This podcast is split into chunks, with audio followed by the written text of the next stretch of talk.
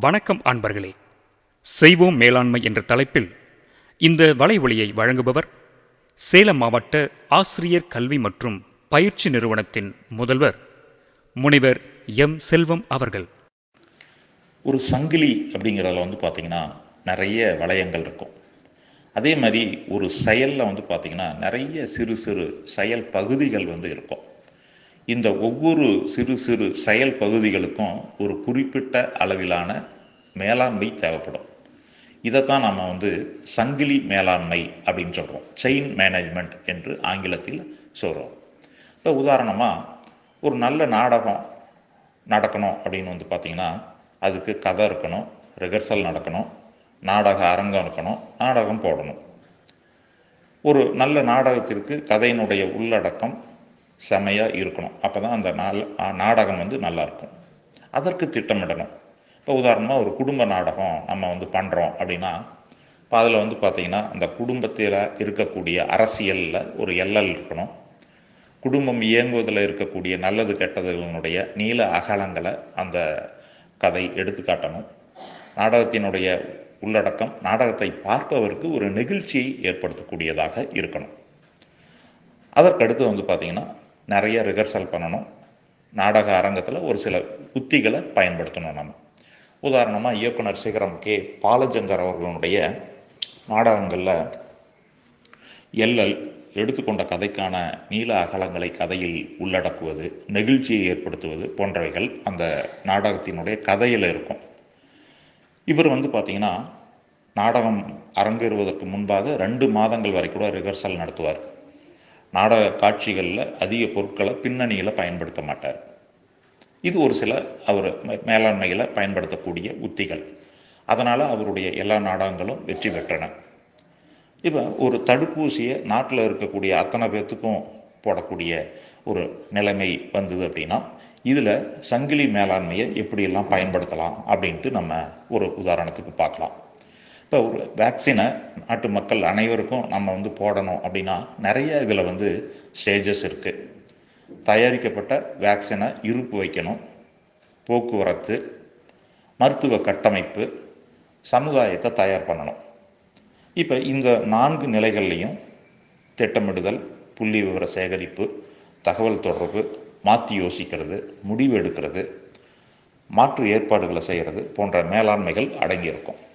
இப்போ முதல் நிலையில் வந்து பார்த்திங்கன்னா தயாரிக்கப்பட்ட வேக்சினை ஸ்டோர் பண்ணணும். அதற்கு குளிர் பதன சேமிப்பு மனைகள் வந்து இருக்கணும். அது எப்படி இருக்கணும்? அதுக்கு என்ன மேலாண்மை தேவைப்படும்? அப்படின்னு வந்து பார்த்தோம்னா இப்போ ஆல்ரெடி நம்மக்கிட்ட இருந்த நோய்களுக்கான வேக்சின் தயாரிப்போம் தயாரிச்சிருப்போம். அந்த வேக்சினுக்கு என்னென்ன இன்ஃப்ராஸ்ட்ரக்சர் வேணும் அப்படின்னு நமக்கு தெரியும். இப்போ உதாரணமாக ஆல்ரெடி நம்மக்கிட்ட இருக்கிற தடுப்பூசிகளை பாதுகாக்கிறதுக்கு ரெண்டு முதல் எட்டு செல்சியஸ் வரை வெப்பநிலை ஏற்றவையாக இருந்திருக்கலாம். ஆனால் புதிதாக இப்போ நம்ம தயாரிக்க போகிறதுக்கு வேக்சினுக்கு வந்து பார்த்திங்கன்னா மைனஸ் எழுபது டு எண்பது டிகிரி செல்சியஸ் வரை வந்து அந்த வெப்பநிலையில் தான் அது இருக்கணும் அப்படின்னா அதற்கு உண்டான கட்டமைப்புகளை நம்ம வந்து உருவாக்கணும். அதற்கு அடுத்தது கோடிக்கணக்கான மக்களுக்கு இந்த வேக்சினை அதிக அளவில் போடுறதுக்கு தடுப்பூசிகளை ஸ்டோர் செய்ய பெரிய அளவிலான சேமிப்பு மனைகளை கட்டமைக்கணுங்க. உடனே தேவைன்னா ஏற்கனவே உணவு பதப்படுத்துதலில் பயன்படுத்தக்கூடிய அந்த கட்டமைப்புகள் வேளாண் துறை சேமிப்பு மனைகளை கூட இதற்கு மாற்று ஏற்பாடாக நம்ம வந்து பயன்படுத்தலாம். அப்போ மாற்றி யோசித்து முடிவெடுத்து பயன்படுத்துவதும் ஒரு மேலாண்மை தான். அதற்கடுத்தது தொடர்ந்து குறிப்பிட்ட வெப்பநிலையில் வேக்சினை ஸ்டோர் செய்ய தொடர் மின்சாரம் வேணும். அப்போ இந்த இதுக்கு பதிலாக எங்கே மின்சாரம் தடைபடாமல் இருக்கோ அங்கே இந்த சேமிப்பு வேக்சின் சேமிப்பு அறைகளை நம்ம அமைக்கணும். தொடர்ந்து மின்சாரம் கிடைப்பதற்கு நம்ம வந்து சூரிய ஒளி மின்சாரத்தை கூட நம்ம வந்து பயன்படுத்தலாம்.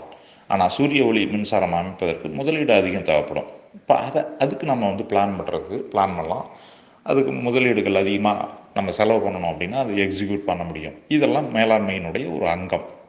அதற்கு அடுத்தது முதல் நிலையில் வேக்சின் தயாரித்து குளிர்பதன சேமிப்பு மனைகளில் வைக்கப்பட்டுள்ள இந்த வேக்சின்ஸ் வந்து அடுத்தடுத்து எல்லா இடத்துக்கும் போகணும். அப்போ இங்கே வந்து போக்குவரத்து பயன்படும். ரெண்டாவது ஸ்டேஜில் இப்போ வெளிநாட்டில் இருந்து அல்லது வந்து வெகு தூரத்தில் இருந்து வேக்சின்ஸ் வரவழைக்கணும் அப்படின்னா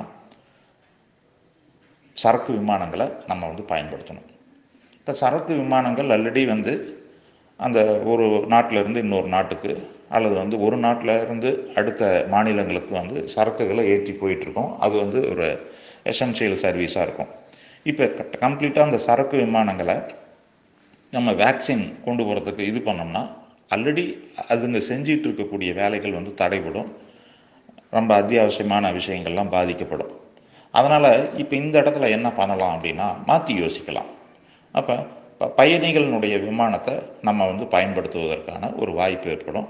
அப்போ பயணிகளினுடைய விமானத்தை பயன்படுத்தணும்னா அந்த விமானங்களில் என்னென்ன கட்டமைப்புகளை நம்ம பண்ணணும் அப்படின்ட்டு திட்டமிடணும். அதை வந்து எக்ஸிக்யூட் செய்யணும். அதே மாதிரி இப்போ தரைவழி போக்குவரத்து இதெல்லாம் நம்ம வந்து பயன்படுத்துகிறோம் அல்லது விமான போக்குவரத்து பயன்படுத்தும் பொழுது ஒரு இடத்துல இருந்து மற்றொரு இடத்திற்கு வேக்சின்களை கொண்டு செல்லும் பொழுது பனியுறை குளிர்பதன பெட்டிகள் அதாவது ஐஸ் லைன்டு ரெஃப்ரிஜிரேட்டர்ஸ் அப்படின்னு சொல்லுவாங்க. அடுத்தது ஏந்து உரை பேழைகள் போர்ட்டபிள் ஃப்ரீசர்ஸ் என்று சொல்லுவாங்க. இதெல்லாம் வந்து பார்த்திங்கன்னா ஃப்ளைட்லேயோ அல்லது கப்பல்லையோ அல்லது வந்து தரை போக்குவரத்தை பயன்படுத்தும் போது லாரிகள்லையோ இதை வந்து இந்த இதெல்லாம் வந்து நம்ம கட்டமைக்கிற மாதிரி இருக்கும்.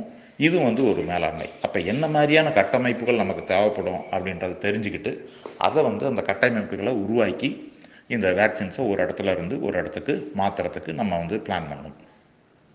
அதற்கடுத்தது சமூக விழிப்புணர்வை மக்கள்கிட்ட ஏற்றுறது ஒரு புதிய தடுப்பூசியை பயன்படுத்துவதற்கு சமூகத்தில் முதல்ல விழிப்புணர்வை நம்ம ஏற்படுத்துகிறோம் எஜுகேட் பண்ணுறோம் தடுப்பூசி எங்கே போடணும்? தடுப்பூசியினுடைய முக்கியத்துவம் என்ன? அதை ஏன் நம்ம வந்து போட்டுக்கணும்? அப்படின்ட்டு நம்ம வந்து தொடர்ந்து சமூகத்தை எஜுகேட் பண்ணிக்கிட்டே இருக்கணும். நிறைய விளம்பரங்கள் கொடுத்துக்கிட்டே இருக்கணும். அதற்கடுத்தது மரு மருத்துவமனைக்கு வந்துடுது வேக்சின் அப்போ அங்கே வந்து மருத்துவமனையில் என்னென்ன விஷயங்கள் மேலாண்மை விஷயங்கள் தேவைப்படும் அப்படின்னு வந்து பார்த்தோம்னா வேக்சின் எவ்வளோ பேர் ஒரு மருத்துவமனையில் போட்டுக்க முடியும் என்ற புள்ளி விவர சேகரிப்பு தேவைப்படும் ஒவ்வொரு மருத்துவமனைக்கும். புள்ளி விவரங்களை யார் எப்படி சேகரிக்கணும் அப்படிங்கிற ஒரு திட்டமிடல் இருக்கணும். வேக்சின் போட எவ்வளவு சுகாதார பணியாளர்கள் தேவைப்படுவாங்க அப்படிங்கிற புள்ளி விவரம் மற்றும் திட்டமிடுதல் வந்து தேவைப்படும். ஆல்ரெடி அந்த மருத்துவமனையில் இருக்கக்கூடிய சுகாதார பணியாளர்கள் எப்பயுமே ரொட்டீனாக செய்யக்கூடிய வேலையை செஞ்சுக்கிட்டு இருப்பாங்க. இது ஒரு அடிஷ்னல் ஒர்க்காக இப்போ புதுசாக நம்ம ஒரு வேக்சின் போடுறோம். அது ஒரு அடிஷ்னல் ஒர்க்காக வரும்போது நம்ம வந்து புதுசாக எதனாச்சும் அப்பாயின்மெண்ட் பண்ணலாமா அப்படின்ட்டு பிளான் பண்ணணும் அப்பாயின்மெண்ட் பண்ணனா அதுக்கு வந்து செலவாகும். சேலரி வந்து நம்ம கொடுப்போம் கொடுக்கணும். அப்போ அதற்கு வந்து நிதி ஆதாரங்கள் இருக்குதா அப்படின்ட்டு நம்ம வந்து புள்ளி விவரங்களை எடுத்து நம்ம வந்து சரிவாக்கணும் அடுத்தது மருத்துவமனையில் வேக்சினை வந்து ஸ்டோர் பண்ணுறதுக்கு ஆழ்வுரை பேலைகள் டீப் ஃப்ரீசர் அப்படின்னு சொல்லுவாங்க. அதற்கடுத்தது குளிர்பெட்டிகள் கோல்டு ஃபாக்ஸஸ் என்று சொல்லுவாங்க. அதை அந்த இரண்டையும் வந்து நம்ம வந்து ஒவ்வொரு மருத்துவமனையிலையும் அதிகப்படுத்தணும். அதற்கு உண்டான கட்டமைப்புகள் இதெல்லாம் பண்ணிக்கிட்டே இருக்கணும். இப்போ இந்த நாலு ஸ்டேஜையும் நம்ம வந்து கடந்து வந்தால் தான் வெற்றிகரமாக மக்களுக்கு அந்த வேக்சின் போய் சேரணும் சேரும். இப்போ ஒவ்வொரு அந்த ஸ்டேஜஸ்லேயும் பார்த்திங்கன்னா நிறைய பிளானிங் இருக்குது தகவல் தொடர்பு இருக்குது புள்ளி விவர மேலாண்மை இருக்குது நம்ம வந்து மாற்றி யோசிக்கக்கூடிய ஒரு விஷயம் வருது.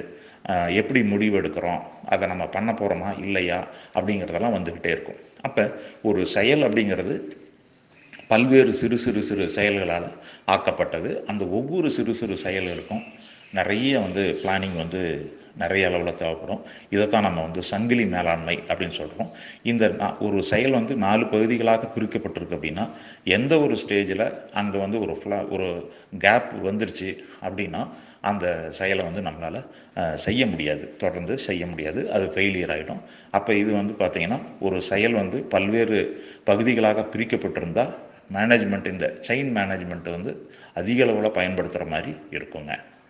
நன்றி அன்பர்களே. இதுவரை நீங்கள் கேட்டுக்கொண்டிருந்தது செய்வோம் மேலாண்மை. தொடர்ந்து காத்திருங்கள். அடுத்த வலை ஒளியில் சந்திப்போம். நன்றி.